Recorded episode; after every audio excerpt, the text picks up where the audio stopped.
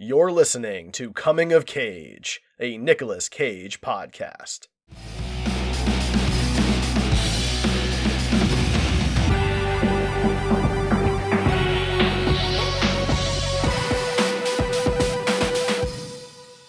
Hello, and welcome to the Coming of Cage podcast, the Nick Cage podcast, where we talk about nothing but Nicolas Cage movies throughout his entire career, all 100 plus credits to his name. I am Derek. I am one of your two hosts in this first episode of the show. And I've got my buddy here, Ryan, and we're just going to introduce ourselves real quick.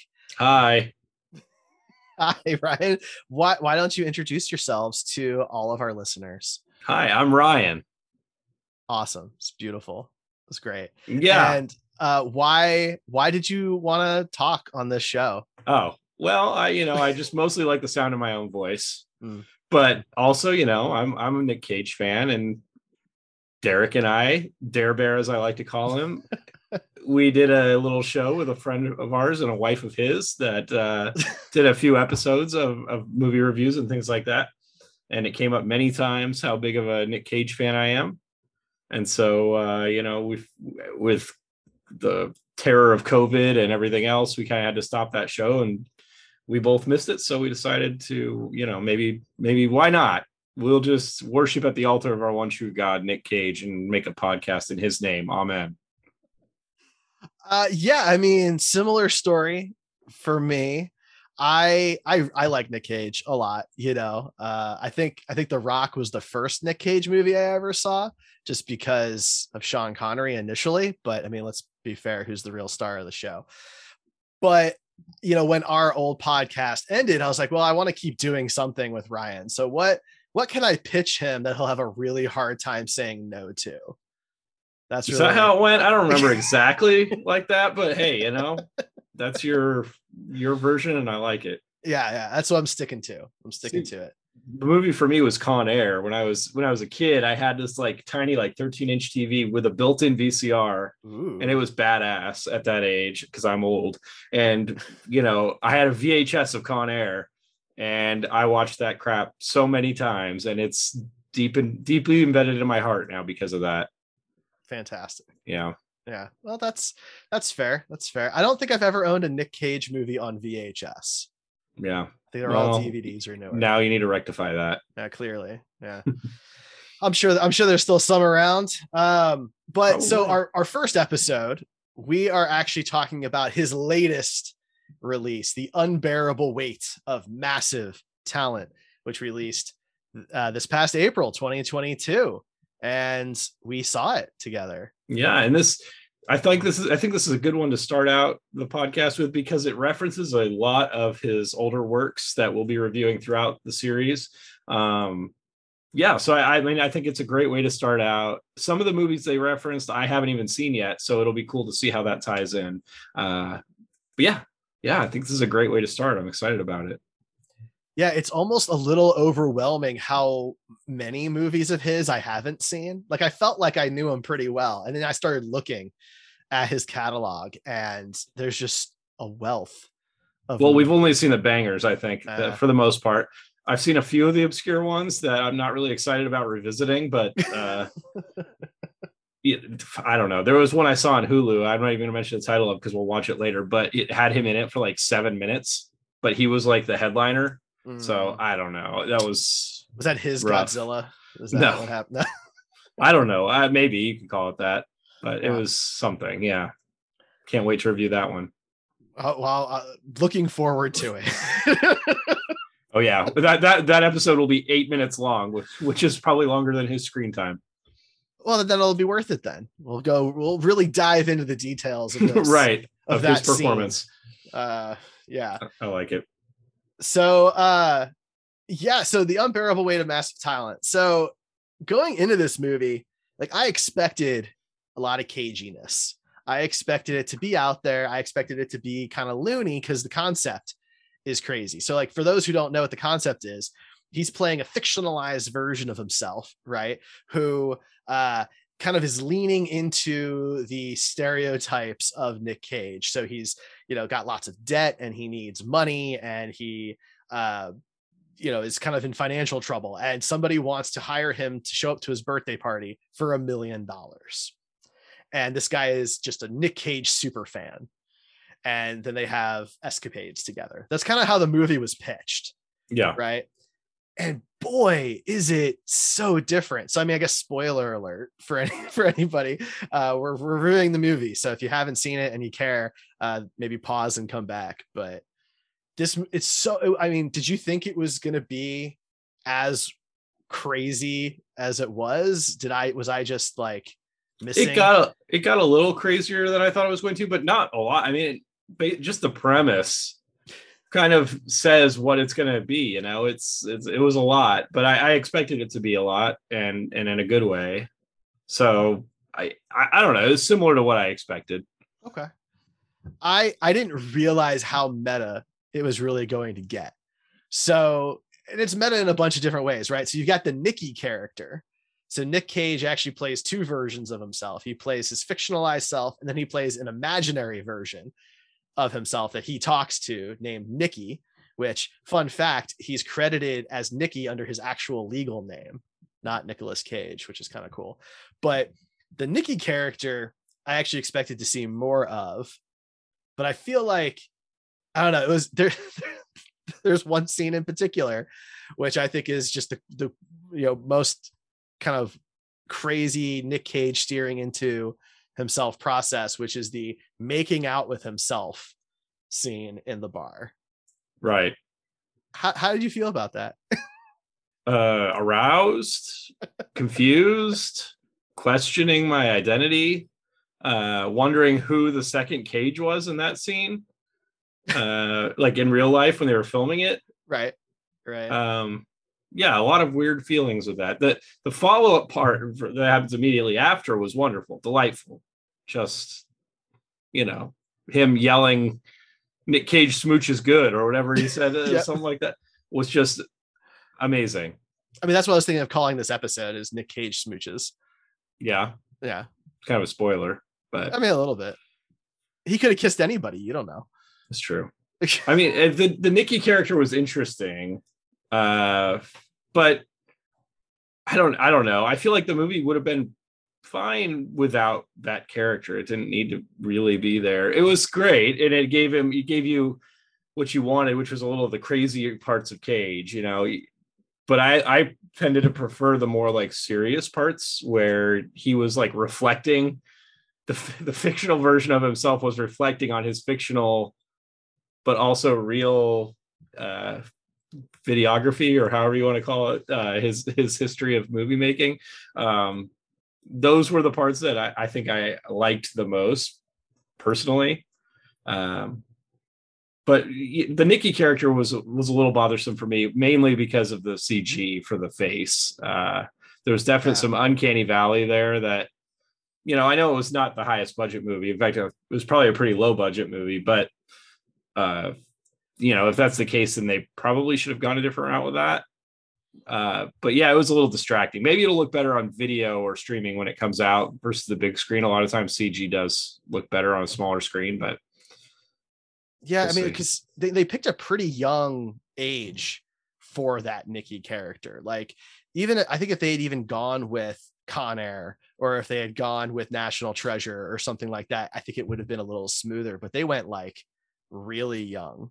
Really young, yeah. And so it's just kind of, it kind of got that shininess to it, that smoothness to it. That's not quite natural Right. but I like the concept a, a lot because, you know, what it kind of plays on that concept of a lot of the times we're our own worst enemy.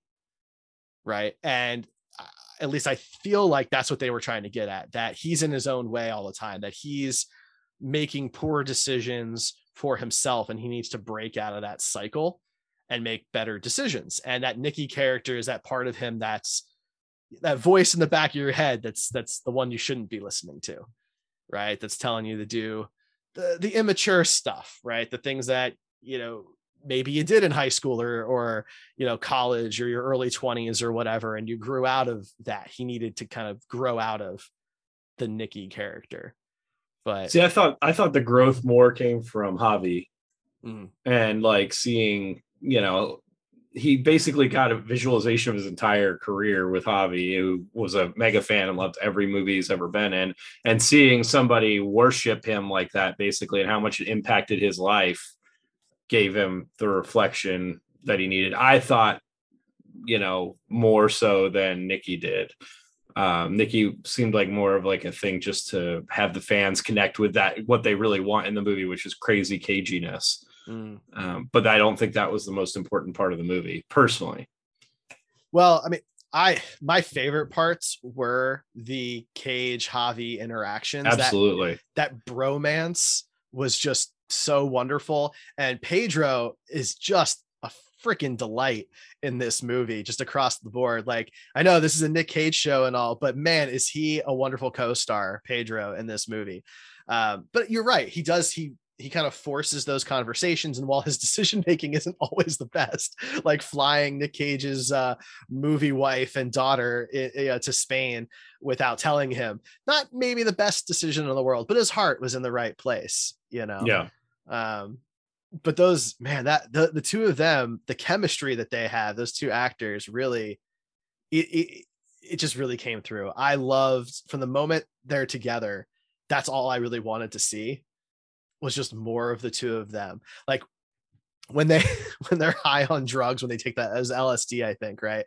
When they take the LSD and they're you know they think they're being followed and of course there's the the wall scene that's in the trailer um, but then they're you know there's the car chase. Well they're not being they're not actually being chased right?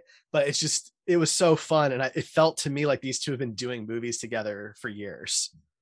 The yeah, th- I thought that was really good because you know you're kind of when Javi is trying to convince Nick Cage not to retire, I think is what was going on. Uh, but when he takes him to the cliffs or whatever, and he's try, trying to role play with him Mhm. um, and get it or improv or you know whatever. I'm sure there's an acting term for for whatever was happening there, but um, yeah I think Nick Ye- says it yeah, exactly.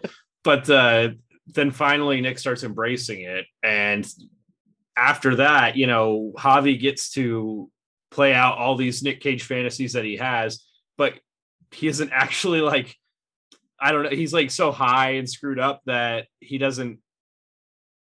It's not a game to him in those moments. Like he's not even getting to like embrace those moments as a fan because he's in his mind these are really happening and he's terrified you know so he, he doesn't really get the full enjoyment uh, that you want him to get out of these things because uh because they're too real to him which i thought was interesting. It started off with this like joking to get him into a into a mindset and then it and you know or continues to be something much more serious.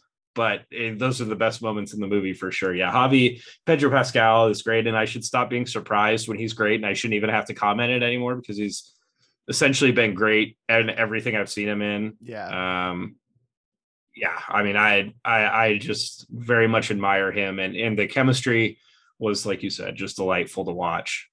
And and even that cut scene that we uh that i shared with you uh that came out after we saw the movie um you know that one was great too. We were both like why was this not in the movie? Because we all we wanted was more of that Mhm. at the end of the movie. We would just wish we had gotten more javi more nick together you know? Well, because like Javi has to basically be like this giddy little kid who's meeting his idol, yeah you know, except that he's also like, you know, a 40 year old millionaire.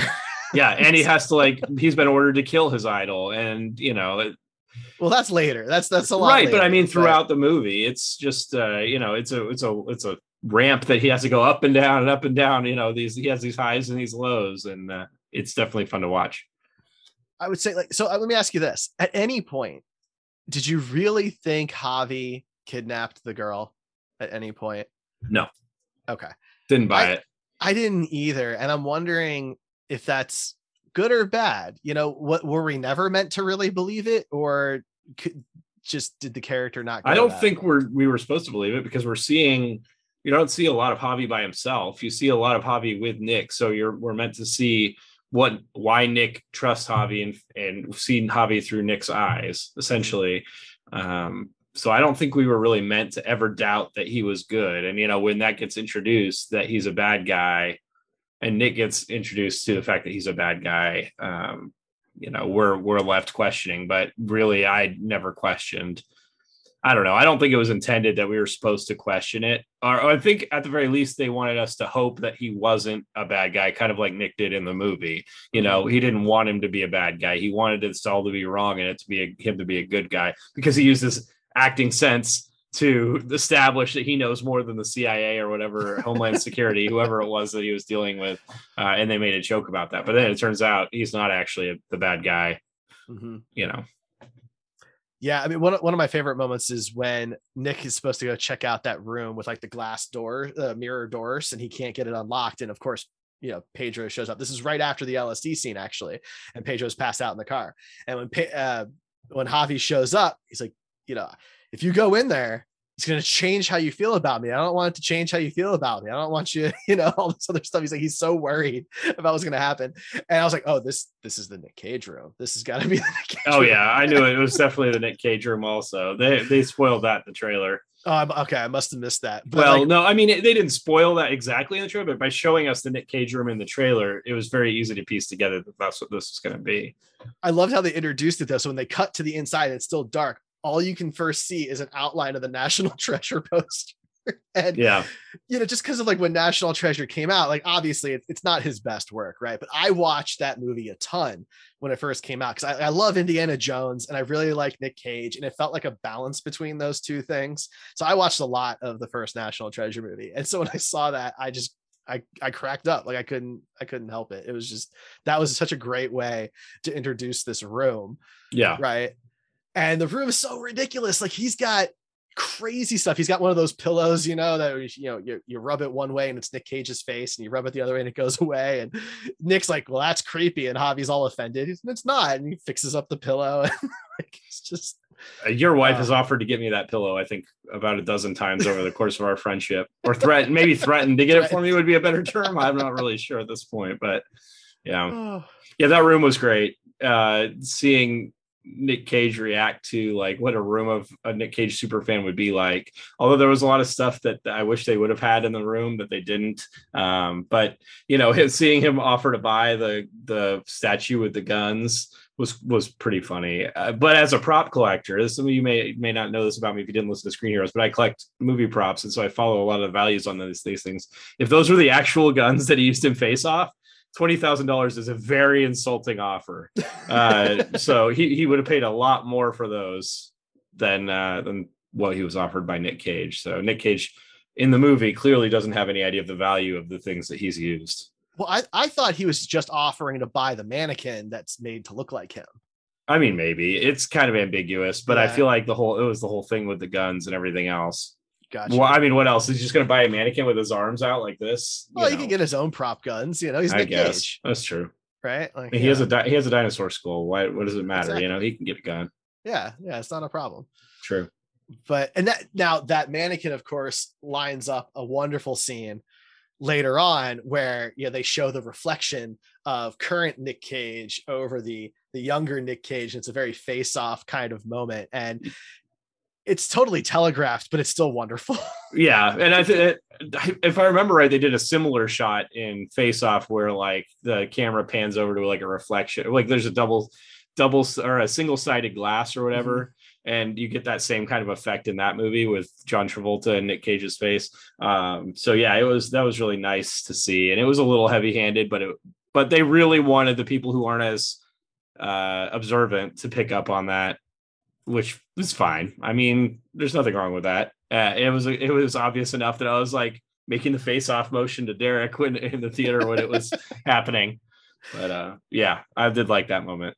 I mean, th- this movie is mostly a, just a celebration of his career in a lot of ways, and you know, yeah, maybe that's it's it's fan servicey, right? It's fan service. There's no question about it. But that's the point in this movie is to to show that fan service because that's who Javi is. Right? That's what Javi wants. Javi wants all that all of that fan service and we're getting it as as the audience. So I think it works here. I think, you know, in another movie that doesn't really work out, but this is supposed to be meta and over the top and very sarcastic at times. So it works. Right. You know? No, I agree. Yeah. I mean, it, it was a celebration of Nick Cage's career, and I'm totally on board for that. That's the reason why I want to see it. Mhm. You know, uh, have you ever seen My Name Is Bruce? No. So this is if you haven't heard of My Name Is Bruce, this is a movie that Bruce Campbell did. I don't even know when, but it was basically about the actor Bruce Campbell as a fictional character going to a town where they were having like a horror convention or a Bruce Campbell convention or something, and and real deadites or something similar come out, and these people expect him to save them. It's it's a lot. It's very similar in concept to this movie. Uh, if if you like Bruce Campbell and you liked this movie, I would definitely recommend checking that one out. This movie was ex. I was I only brought it up because this movie was executed much better, I think, than that movie was. That movie was I don't know. I think Bruce Campbell has a little bit more of a cult following than Nick Cage does. It's not as mainstream. He hasn't caught on to the meme culture as much as Nick Cage has. Um, so you know, it had that going against it. But I think there, that this movie executed that whole concept much better. And those are the, really the only two movies where I've seen that kind of a concept played out. And it's always interesting to me to see that, seeing the actor play a fictionalized version of themselves. This was much more like caricaturized version version Mhm. of Nick Cage than the version of Bruce Campbell was in that movie. Uh, Well, I think it, in this comparison, it helps showcase that, like, you know, Bruce Campbell, and I love Bruce Campbell and I love the Evil Dead stuff, but that's what he's known for. He's known for Ash Williams. yeah, That's the character that he is truly known for. Nick Cage, you know, he gets a lot of crap. And it's even referenced in the movie, right? That he's working too much, that he does too many movies. And at the same time, though, we know him for so many iconic characters because he's done a lot of really big action films that people remember, right? The Rock, Con Air, uh, National Treasure, Ghost Rider, Face Off, all of those movies, people know those. And those are Yeah. those are all different characters in different films. And so regardless of which cage is your favorite, there's a lot to choose from. And this movie just steers totally into all of that. You know, and it does answer some of those criticisms too. I like that it answered that criticism because, you know, I'm sure that I've poked fun at, at actors like him and others who have put out six movies in a year because it feels like how could they possibly have the time to do that? But he sees this as, as his work. It's his job. It's how he makes money and pays his bills and yada yada yada. So why is it bad if he does a lot of it? right. And I liked that the movie just straight up was like, yeah, it don't it doesn't matter that he does it a lot. That's that's what he likes to do. Yeah, no, I agree. I think it's good that they addressed it as well, and I was happy to, to hear that. But uh, I think you'll see why he was a, how he was able to do six movies a year as we get through this list, and you get to some of the more obscure movies. Um, I'm not going to say he phones it in. I've never seen a movie where he phones anything in. That's one thing I'll always say about Nick Cage, and one of the reasons why I love him so much is that he always gives 100%, even if it's like a seven minutes of screen time movie he's always going to in that seven minutes do his best to bring something different and memorable into it. So um, but yeah you'll see how he's able to do six movies or however many movies a year i think as we go through as, as will i because i will be getting a refresher course and some new introductions on that too but Well, I think a lot of it, you know, is scale, right? Like, you know, he doesn't do these major ensemble films that have a dozen characters that have they have to coordinate schedules for that have a bunch of post production via, you know, VFX and resh, you know, months of reshoots and things like that. He doesn't tend to take those types of roles. You know, whether he's offered them or not, I don't know, right? But he doesn't tend to take those those roles. well and more recently he's done you know some voice acting stuff too so mm-hmm. that that isn't nearly as you know he can record his lines for that in much less time than it takes to film scenes for a movie so Absolutely. yeah Yeah. So one thing that this movie kind of obsesses a little bit about that, you know, it's kind of out of left field is Paddington 2. Have you ever seen a Paddington movie, Ryan? No, Oh. but I did have a Paddington Bear toy as a child, Oh, and a te- and a Teddy Ruxpin, yeah. which is similar, a, I had a, similar I had a vein. Teddy. Yeah. I had a Teddy Ruxpin. Um, I haven't seen the Paddington movies either, but I'll tell you what, it kind of made me want to watch Paddington too. Well, you have a child, so you can watch it and have it not be weird. I don't know. Javi and Cage watched it together and seemed to really, you know, appreciate it. hmm You know, maybe Mhm. that's our next movie night. That'll be your that'll be your solo solo episode of this show.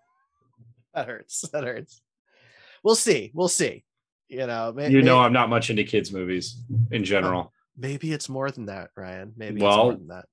I will. The world will never know. or, or you'll never know. Know. Mm, well, a little bit of both. um so the movie kind of gets even more meta at the tail end right because yeah so the whole the, the the crux of it is that javi wants nick to star in his movie javi's written a script and uh what i love about it is when nick finds out about that he's like send me the script right now i'll read it right now you know and i, I really like i liked that i thought that was that was really cool and uh it was his agent uh, Fink, played by Neil Patrick Harris, who who didn't send it to him. And just a tangent for a minute there. I love Neil Patrick Harris. I have no other than wanting to work with Nick Cage and, and maybe you know Pedro Pascal a little bit. I don't know why he took this role. It's such a toned down minor role for this guy who has just massive showmanship and you know tends to do these really kind of big characters to just be this like corporate agent guy. I don't know. I'm not sure why why he did it.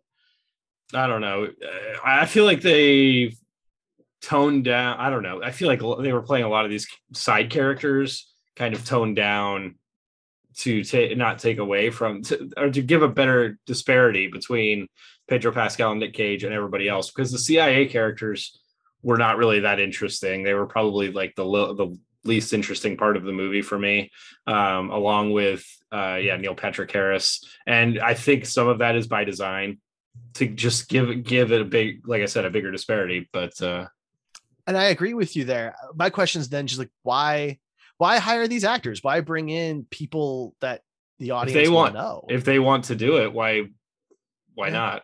I mean, well, right. And that that's where my question came from for NPH is just why, you know, maybe he just really wanted to work with Nick Cage. I think that's probably pretty likely. I mean, I think everybody there wanted really wanted to work with Nick Cage. I don't think Tiffany Haddish was uh was you know acting that much when she was freaking out when she saw Nick Cage. They were probably literally just filmed the first time the two of them met and used that in the movie. I'm good with that head canon. yeah, exactly. I'll take that. so, uh, but yeah, so so Nick doesn't like the script. He reads it. He, he he well, it's not that he doesn't like it. He likes it, but it's not for him. He's not going to do it. So he offers to write a movie with Javi, and that's where things for me, their relationship just I think like really takes off. You know, now they're collaborating together to make this movie, and I I just love how they did a very Edgar Wright thing in this movie where they explained what's going to happen to the audience in the movie. Yeah. right? And edgar wright does that a lot uh, especially in the cornetto trilogy. And they did that right here where the movie that they write together is the movie that we're watching and i don't know i'm a sucker for that kind of stuff Yeah. No, I think that was great. Yeah, I don't have any issues with that. Um, it was not expected necessarily, but Mhm. definitely uh, it was a good reveal when you kind of figure that out. yeah i, th- I thought it was a lot of fun because it, t- it takes these you know regular people i mean you know they're they're still very wealthy but like not action star people and they turn them into these action heroes in the film and it's just then at the end of course it just goes totally off the rails and now you're watching the actual movie that they wrote right and so it's just kind of like layers on layers which is just i really love that kind of that kind of I crazy mean, I like that too, but I also think that that was a uh, one of my le- least favorite part of the movies. Parts of the movie was you don't actually get to see the re- real resolution as to how that ended. You only see this like, uh, you know, super actioned up like. Uh, but that's what happened blockbuster. He ca- he caught a knife and then threw it in the. sun. Come on, no, that, you know that's not actually what happened. They th- there's a reason why they only showed that part of the like as the movie at the well, end. he had to But- have done something to get away I'm sure he did something, but we never know. That's that's what I'm saying. That's what my problem is. I, I would rather have like seen at least at some point what actually happened and have it be something that was nowhere near as cool as that. and because I think that would have been way more funny to to have it be like they just made it super cool because it's Nick Cage, but that that didn't actually happen that way. Like he talked his way out of it or something instead.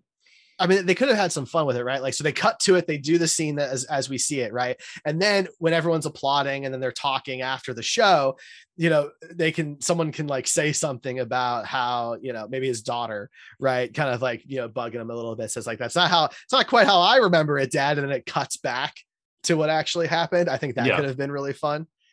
Uh, but it did throw me off at first because like I was not expecting to see like Demi Moore. That was that just kind of threw me off.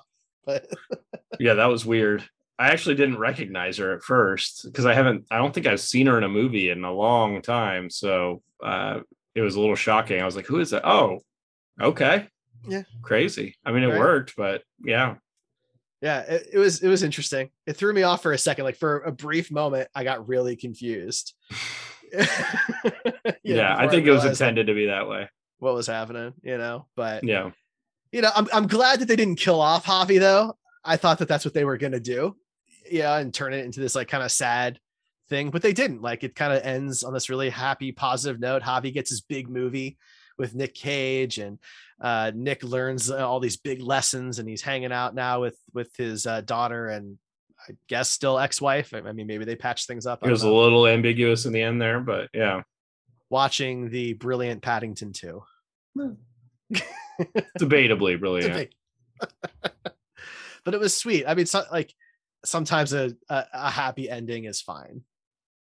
Sure. Yeah, I had no Yeah. problem with it being a happy ending. I, I liked Javi a lot, and because he was innocent and you were led to believe that he was guilty the whole movie, I wouldn't have liked it very much if he had gotten killed off. Because that doesn't seem like a very fair ending for somebody for a guy that was really just Mhm. you know trying to make friends with Nick Cage and had might maybe been wrapped up in some crappy stuff, but he hadn't actually like been the problem. Mhm. So Yeah. Now there's of course all the spy stuff that that goes on. We didn't really talk too much about that. Uh, really, only one scene for that stands out to me, and that's the the scene where he has to break into the security room. Mhm. right? And so he's supposed to break into the security room and like hack the cameras, um, and he accidentally doses himself with some chemical that is Yeah. you know, that knocks you out over the course of however long is necessary for him to for the movie. Yeah, because it, well, they say that it should knock him out in a few seconds, but he like just barely touched his face, which I guess is their justification for why it took so long to actually like make him go unconscious or whatever. Because the idea is that you slap somebody with a full hand or whatever to stick it to their face or whatever part of their body that he hits. And uh, that's why it goes fast. But in this case, he like just barely touches his face. So it takes That- longer for it to come to come through. that interaction is really great. That back and forth. I touched my face. I think I touched my face. Well, did you touch your face? I think I touched. My face. Yeah, it was good. And then him having to get back in to get the antidote, He and her having well. to say, uh, "What did she say to get him to get- action. Action, yeah, that's Yeah. something like that. He's that. a trained actor. yeah, what what I appreciated about it is he doesn't do a lot of physical comedy. You know, that's not really a thing that he does. Like his roles are usually uh, they're they're serious action roles or they're dramatic roles. He doesn't really do comedy that much.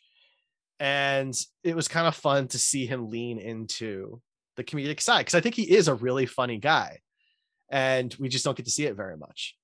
I mean, he there's there's some comedy in his history, so I'm not super Sure, surprised. But uh, yeah, it is it is for. nice to to lean into that a little bit in this movie and his in his more old years. I mean, not that he's elderly or anything, but uh, you know, he's getting up there. So physical comedy probably takes its toll a little bit more now than it did back when he did more of that type of thing. You know, Sure. the Vampire's Kiss era and uh, some of those.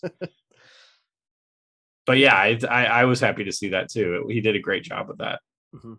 It was it was fun. I really enjoyed it. Um, are there any other aspects of the movie you want to talk about before we we give it our rating, our cage rating? I mean, not really. I think we covered most everything uh, that I was really interested in. Uh, The car chase was, or the, was there a couple of car chases? One with Javi's car, and then the one at the end. I don't know. Well, they were both well done. Yeah, but the one in Javi's car is not really a car chase because nobody's actually chasing. Right. Yeah, that's true. But they treat it like a car chase. They do. They do. Yeah. They do treat it like a car chase. My my nitpicky side of me wants to be a little annoyed because they clearly damage that car, and then when they pull up to Javi's place, it's totally like pristine. But you know, I did love that they kept, you know, referencing that or letting Nick Cage drive because he did his own stunts and Gone in 60 Seconds. that that part was pretty funny to me and that was like they didn't slap you in the face with it the whole time but if you were just watching and that he was basically always the one driving because mm-hmm. after that line was said earlier on yeah i thought that was great it is really good that was oh i did forget the scene where they swap shoes so after they find out that oh, they yeah. have to kill each other right? And it's all really it's really tense and because they each know they have to kill the other one but they don't know that the other one is going to do it. And they take the long drive up to where the cliff is and you know they, they swap the shoes is just like this like really great endearing moment between the two of them about just how great they are together. And then they have to go and kill each other and Javi's so surprised when Nick pulls the the golden guns out and wants to kill Javi. He's so confused and so surprised. Well, it was a little confusing for me too. Like, did Javi just keep these guns loaded in in this room, or did, did like Nick Cage have to go find the guns and then go find some bullets for him? I mean, I, I it's a I little thought, weird. I thought a little bit about that too, because at the same time, like what kind of gun did they really use in the movie? Like, did they use a real gun? They like they reference that in the movie. Yeah, they they reference it in in Unbearable Weight. They say, you know, that you used real guns in that movie, and Nick Cage just like says it at the same time he does because they wanted to make it clear that they were real guns. But is that actually true? Yeah. Or is that just for the movie? John Woo movie. Okay. I'm pretty sure that's how he did it like almost all his movies. Fair enough. I didn't. I, nowadays I is a big no-no. Well, yeah, especially yeah, definitely. But I wasn't sure if that was one of the fictionalized things or not. It might have been. I don't know. I thought I read something at some point that said John Woo liked to use real guns, so they felt they had the right weight and everything else. Well, I mean, maybe you know, maybe they weren't already loaded, but maybe the bullets were like also on display nearby because they were like production. He had the ready. movie accurate bullets. Yeah, he had the production ready bullets. I don't know, but then they wouldn't have been real bullets. They That's would have been banks. That's true.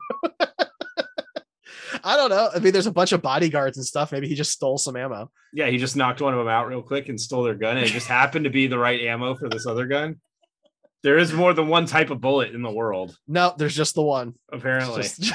gun, gun, bullets. As long as you got gun bullets, you're good. Yeah, you're fine. They're all interchangeable. Yeah, exactly. Whatever. I mean, I'm not trying to be nitpicky. That was just like something I was thinking about in the movie. Yeah, I mean, like, and, and really, Javi would know, right? Like, if he didn't yeah. leave them loaded there, he'd be like, "Well, I don't leave those loaded, and we don't have anybody that uses nine millimeter ammo at my place, so I know that you don't have any ammo in those." You know, maybe uh, he doesn't know what his guys carry, or maybe he was panicked in the moment and yeah. trying to figure out why he got guns pulled on him, even if they aren't loaded.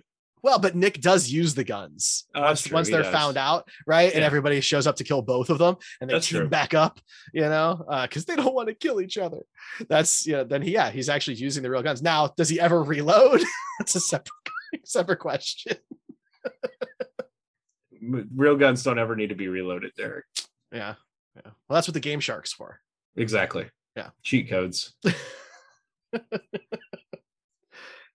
Uh, anything else? Anything else that we haven't touched on? No, sir. No. Okay. So we are going to be doing ratings on all of these movies. Each movie gets two different scores, and then the movie shows up on our Cageometer graph of of cageness. And so basically, one score is quality of the film, right? Is it a good movie? Do we would the layperson enjoy it in right. general? Yeah. Yeah. Is yeah you know, overall good script and good acting and all those different types of things. Uh, and then the other scale is the, ch- the the cagey cheesiness of the movie, right? How cheesy and over the top is the cage, and that's you know, separate from the movie, right? So you can have a bad movie that he that Cage is just stellar in. You can have a amazing movie that Nick is just totally cheesy and over the top in, right? So this are these are a quadrant kind of map, right? That these are going to go into. And for sake of argument, the scale here is going to be out of 20. Okay. Okay. So that way, a completely mediocre movie with a totally middle of the road cage would be like a 10 10 on our okay. graph. All right. So that's how that works. And then we're going to post it up on all of our social media stuff when uh when we get that out it'll go out you know probably. so just to clarify yeah. with the caginess side of it is one is not at all cheesy very serious 20 is the ultimate cheesy or reversed Mm, mm, mm, mm, I just mm. want to keep this consistent for our Yeah. listeners. no, no, no, no, no. You're right. You're right. You're right. I think, I think 20 should be like the crazy cheesiness. Okay. And Yes. one would be like the most serious cage role that you've ever seen. Absolutely. Yeah, I think so.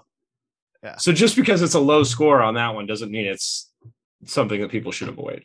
Right. Yeah. And we're not, yeah, that, that score is not so much like a, a qualitative score. It's really just about his character. It's a scale. Yeah, it's a scale. Exactly. Because I mean, it really just depends what kind of movie you're going for, right? Like Clue is one of my all-time favorite films. It's probably my number one favorite film of all time. That movie is not tight. It is not edited well. It's not dubbed well. It is corny and cheesy as hell. It's got some of my favorite actors in it, and I find it hilarious. So I, I, thought we were going to get through one episode of this without you mentioning Clue, but couldn't Nope, happen. Didn't, ha- didn't happen. I'm Okay. sorry. I didn't know that that was a thing. we need to put a board back here that says there has been zero episodes since Derek mentioned Clue. I'll make a graphic for us. Perfect. Thank you. Cool. Um, and yeah, and then so we'll we'll provide our our scores for that. And then another thing that we're gonna do, so we have we have we have a wheel. We have the the wheel of cage, and it's a wheel that has 15 cage movies on it.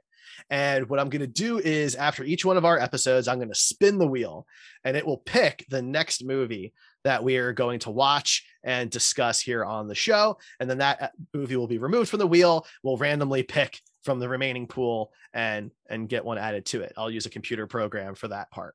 So that'll be something I'll film that. That'll also go out on social media so you will know what we're going to be talking about next if you want to watch along with us.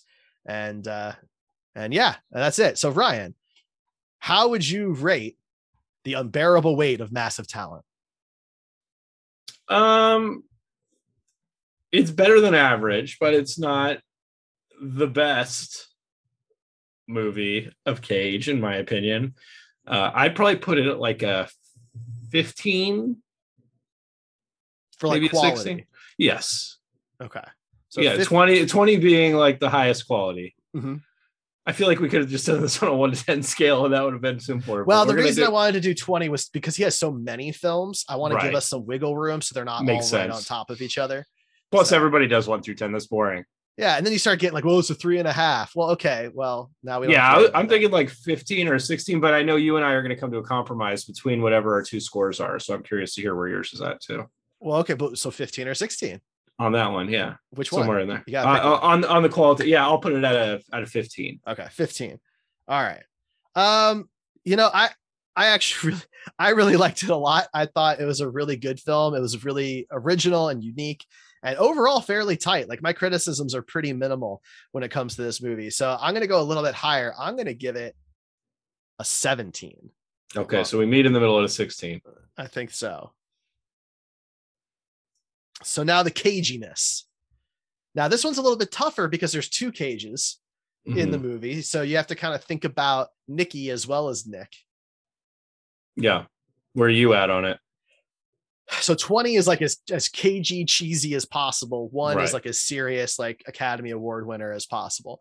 So I think when you combine in Nikki, you've got the the Nick Cage smooches and the all that kind of jazz. I gotta put this up fairly high on the Nick Cage scale. And you know, I haven't seen every Nick Cage movie, so I don't want to just like throw it at a 20 or something like that necessarily, but I think it's pretty high. So I'm gonna put it at an 18. Good lord. Okay. Um, see, I was thinking that those moments are so few and far between uh, that you get the really cagey stuff, and it's much more of like a, a serious Mm. cage in general. So I was going to put it at like a like a 14. Okay, so 14 for you. I said 18. So that puts us also at 16. Yeah. Okay. So there you go. A 16 16 for our first film. That's really interesting. And we'll That's a- show the quadrant. We'll release the quad like quadrant image to show where that sits. And That's right. eventually you'll be able to see where it relates to all the other movies that we review. Yeah, we'll update it after each episode. Yeah. Yep. So that that's it. So uh minor how you know uh you know uh whatever you call it housekeeping stuff. So we are the Coming of Cage podcast. So you can find us on Twitter at Coming of Cage. We're going to be on Facebook and uh, YouTube. You can uh, find all of our stuff right now. If you if you need to find stuff, we're uh, at the Dorico Studios pages on on those because that is our kind of our production company that that does all that type of jazz until we have our own page to worry about.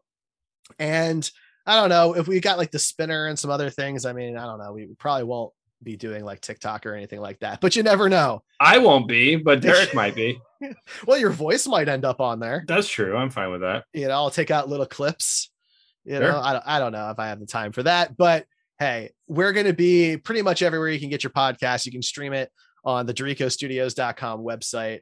We'll be on Apple Podcasts and uh, Spotify and Stitcher and all that kind of good stuff. So just, you know, go to our site and you can figure all that type of stuff out. Links will be in the uh, links will be in the show notes. That's what you call them. Call them show notes. Show notes. I've podcasted before Once. uh, once or twice or 500 times.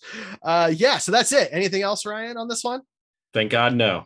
Thank God, no. All right. Well, thank you to everybody who joined us for the first episode ever of the Coming of Cage podcast. I am Derek. That was Ryan. We will be back. We do this every other week. So we'll be back with another show. Follow us on social media to find out which movie we'll be reviewing next when we do the spinner. We'll catch you next time, everybody. Bye.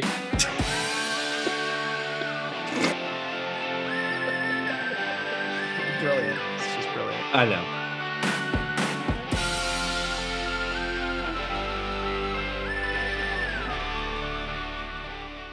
I'm not too worried about the quality. I don't think people listening to this are going to be like, man, you know, if they were just a little bit higher quality, I'd give it another listen.